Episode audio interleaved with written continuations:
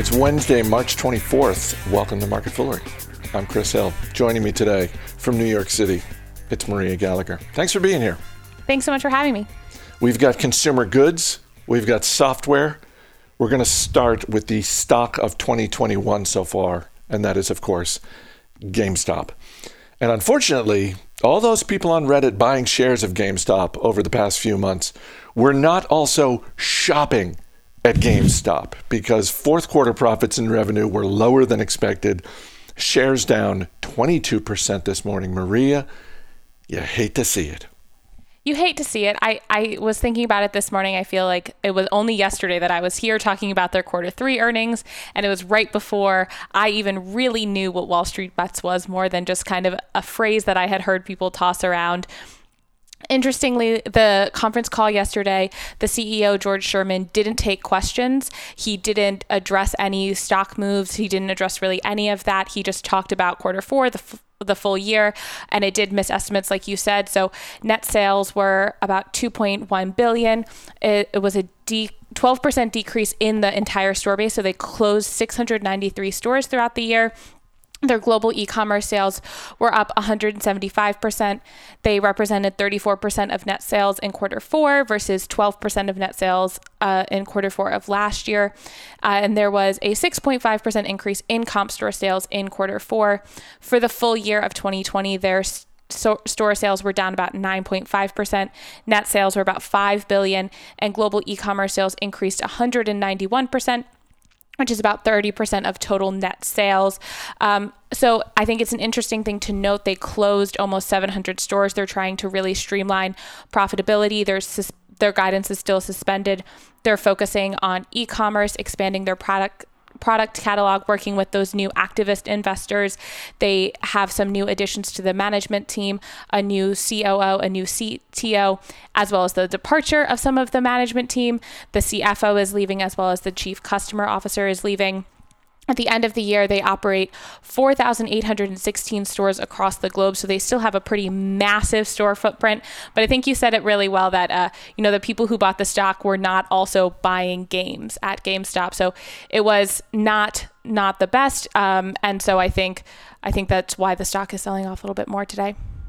So on yesterday's show, Ron Gross and I talked about the management turnover, a couple of high-profile executives departing, and you can look at that as um, they see the writing on the wall for the business. Their stock, uh, you know, their shares have increased dramatically, and maybe they're just like, "I'm good, I'm out," or it could be powerful new leadership coming in, um, politely or impolitely showing them the door, saying, "Look, we have plans. You're not part of those plans."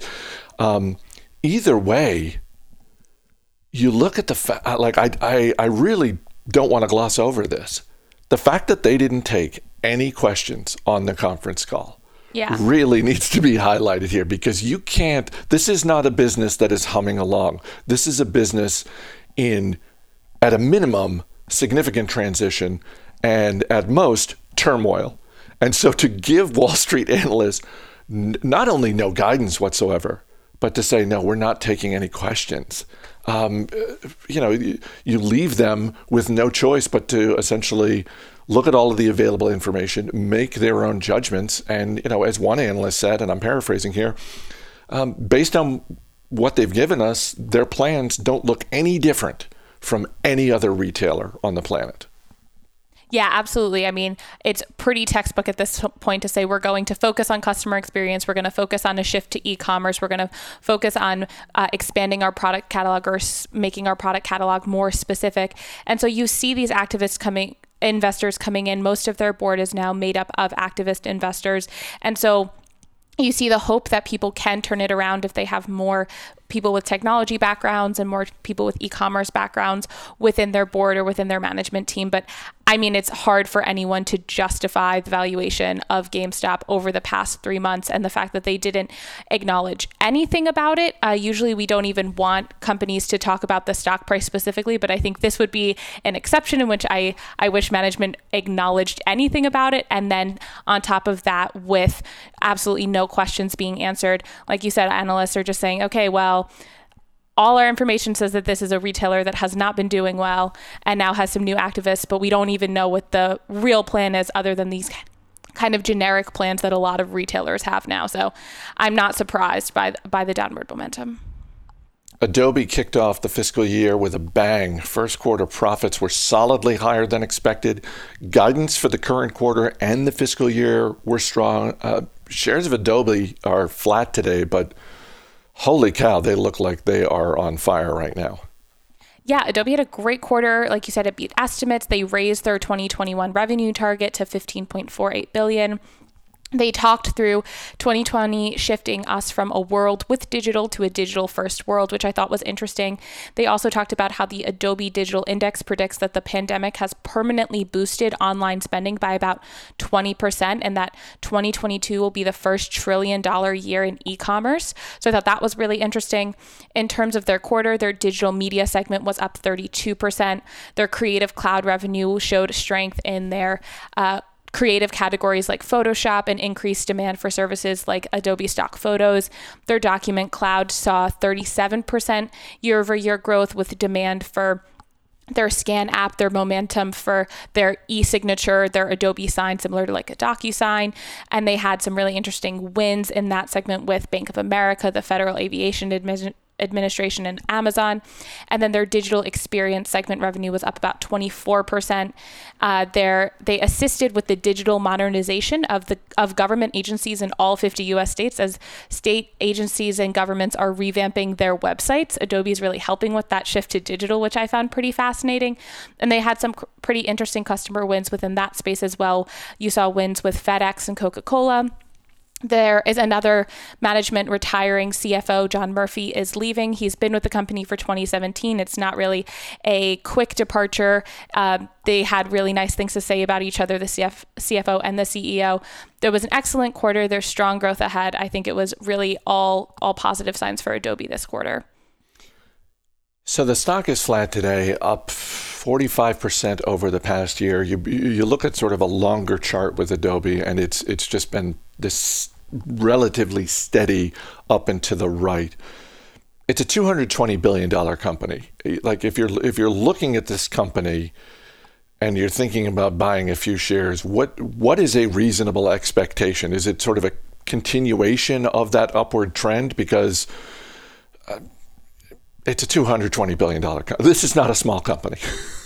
Yeah, it's not. And I think with a company like Adobe, it has a track record of proven management. I think you can expect it to expand on what it does, but do what it does really well. And so they have such a strong base that you can see it just kind of, I would imagine it continuing to keep going, uh, keep steadily moving forward. It's beaten the market over three years, five years, 10 years.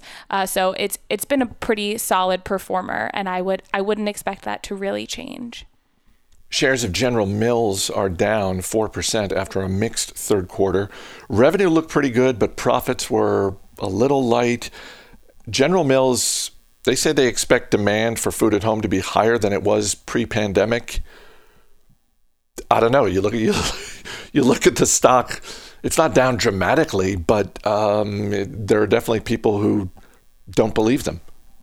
Yeah, so I was really excited to talk about General Mills. I think that these conference calls are really fun to read through because you learn so many interesting tidbits about consumer behavior. So I learned in the past year the consumption of Haagen-Dazs was the biggest brand in their Asia segment, and that grew double digits. But in the Middle East, the brand that grew the most was Betty Crocker. So you see these really interesting things in consumer habits. In terms of what we think is going to happen in the next year, um, I I think it's interesting to see, you know, as people talk about people permanently shifting to working from home, I wonder how that will impact them. If people are home more, they will be less likely to say, "Okay, I'm at the office, I don't feel like eating what I brought in. Let me let me switch and go somewhere else." Um, they saw 9% growth in their North American retail segment with that demand for food during the pandemic. They saw 14% growth in pet, which I think is really what they're hoping will continue to drive through their Blue Buffalo, I think now just called Blue branding, which is the number one brand for healthy food in both dog and cat food. Uh, so then they saw a little bit of a decline in convenience store, uh, an increase in Europe about 15%, and a 12% increase in Asia and Latin America. So, General Mills, I think this is I wasn't surprised by any of this. I think it's steadily what you would expect. I think it's pretty interesting. They announced that they're planning to divest the European Yoplait business. They're working on accelerating their four pillars of growth and being as efficient as possible. Um, and then they are bringing back their share buybacks in this next quarter, and they did return to paying and increasing their div- dividend in the last quarter. So I think General Mills is another pretty steady Eddie. You kind of know what to expect when you go into a conference call, and I don't think anything really jumped out to me as being overall too too surprising. No, it's definitely if you if you're looking at your portfolio and you're you have space for consumer staples that are more steady, uh, General Mills should certainly be on the watch list for that. Uh, interesting that you mentioned um, what they're doing with Yoplait in Europe because they've got over 100 brands in over 100 countries. And, and I am wondering if they need to, and maybe they are, and just not talking about it because they're not close to the finish line with some of these um, uh, deals if, if they're thinking this way. But I am wondering if that is a pathway to growth is we don't need so many brands. Some of them are obviously doing better than others. The you know the the Blue Buffalo acquisition turned out to be a really smart one. Um, so uh, it's not to say that they can't make more acquisitions, particularly in the pet segment in the future, but it. I, I don't know. It just seems like they have a lot of brands, and if I were a shareholder, I would want them to be taking a pretty, not reckless, but just a pretty steady approach, you know, every quarter, every six months to saying, okay, do we need to be selling off some of these brands? Yeah, I think it's a super fascinating story because you see some of these old brands that used to be really popular and as consumer habits shifted to more healthy eating and people going away from sugary cereals and all of these different aspects i really respect how they pivoted their acquisition strategies of annie's then they saw pet segment growing their acquisition of blue buffalo. I think that they have tried to lean into the consumer trends and make sure that their brands reflected consumer trends while also strategically divesting from those brands that don't serve them the way they used used to.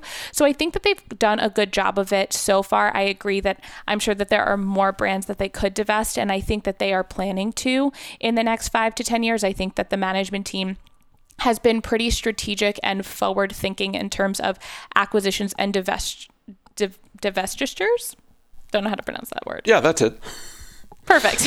you know what I meant. Um, so before I let you go, you look through all their brands.